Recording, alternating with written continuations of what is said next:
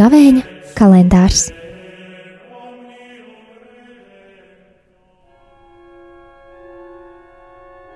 Divdesmit septītais februāris, ceturtdiena. Lasījums no Jēzus Kristus evanģēlīja, ko uzrakstījis Svētais Lūkas. Tajā laikā Jēzus sacīja saviem mācekļiem: Cilvēka dēlam vajadzēs daudz ciest un būt vecāko un augsto priesteru un rakstu zinātāju atmestam un nonāvētam, bet trešajā dienā viņš augšām celsies. Pēc tam viņš sacīja visiem: Ja kāds grib man sekot, tas lai aizliedz pats sevi un ikdienas, lai ņem savu krustu un man seko.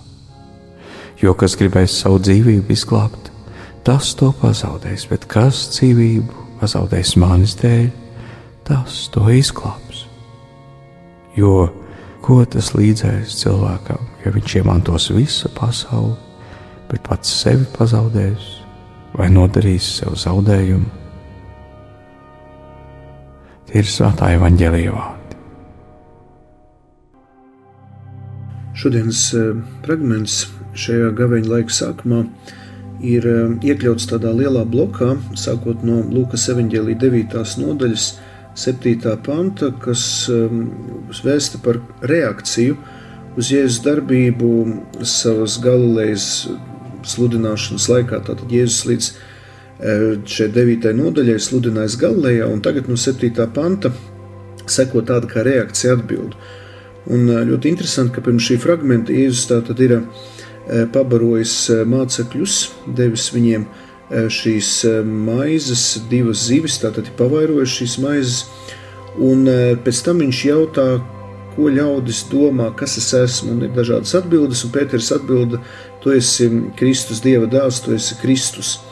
Un viņš aizliedz saviem mācekļiem to teikt. Un tad seko šis fragments, kur Jēzus saka, ka viņai cilvēku dēlam būs daudz jācieš, viņu atmetīs, Eh, viņu nonāvēs, un trešajā dienā viņš augšām celsies. Un tad viņš runā par krustu. Un eh, jāsaprot to, ka mācekļi neko nesaprata, kas tas ir krusts. Viņi nesaprata, eh, ko Jēzus vispār saka. Un šie vārdi pilnībā tiks interpretēti tikai pēc lieldienām, pēc augšām celšanās. Līdzīgi arī ir mūsu dzīvē. Es domāju, ka gaveņa laiks ir tāds īpašs laiks, kad Dievs mums kaut ko grib atklāt. Mums varbūt var šķist, ka mēs visu zinām, īpaši esam ticīgiem baznīcā, Es sajūtu, nu, ko tad jaunu man šogad atklās šis gaveņa laiks. Es tāpat zinu. 40 dienas, tik un tik svētdienas, beigās pupoļi, palmu svētdiena, klusā nedēļa, lielā ceturtdiena, lielā piekdiena, klusā sestdiena, lieldienas, visi zināms.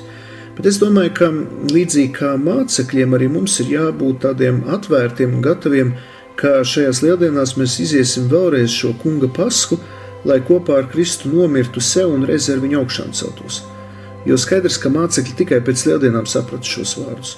Un ja arī mūsu dzīvē nav notikušas lieldienas, ja mēs neesam nomiruši veciem cilvēkam un neesam ietērpušies jaunajā, e, mums šie vārdi neko nenozīmē, vai arī ja nozīmē, mēs līdz galam arī nesaprotam šo vārdu saturu. Jo šie vārdi kļūst dzīvi tikai tad, kad viņi, tā var teikt, darbojas, kad viņi kļūst reāli mūsu dzīvē.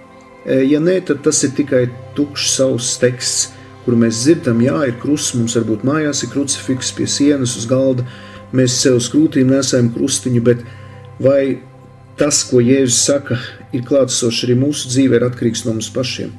Jo var jau uz visiem šiem notikumiem skatīties kā no malas.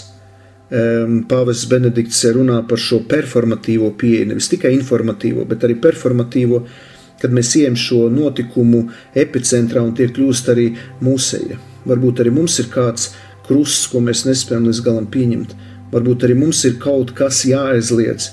Ne tikai eh, lielajā gavēnī jāatsakās no, cits varbūt no gaļas vai no kādām izklaidēm, izpriecēm, skaļas mūzikas, bet varbūt mums ir kāds dzelonis, kāds krusts, kas mūs grauž, kas, eh, kas mūs eh, nospiež. Ja. Lūksim, lai šajā gaveņa laikā kungs apgaismo mūsu sirds acis, ka mēs spētu saredzēt savas dzīves dziļāko jēgu, dziļāko nozīmi, lai mēs tos mūsu krustus, to, to, to ko mums um, Dievs mūsu dzīvē pie, pieļauj, tās mūsu ciešanas, mūsu neveiksmes, lai mēs tās varam, ja tā var teikt, izvest cauri šiem visiem gan gavēņu notikumiem, gan īpašā veidā e, lieldienu e, kunga nāves un augšām celšanās notikumiem.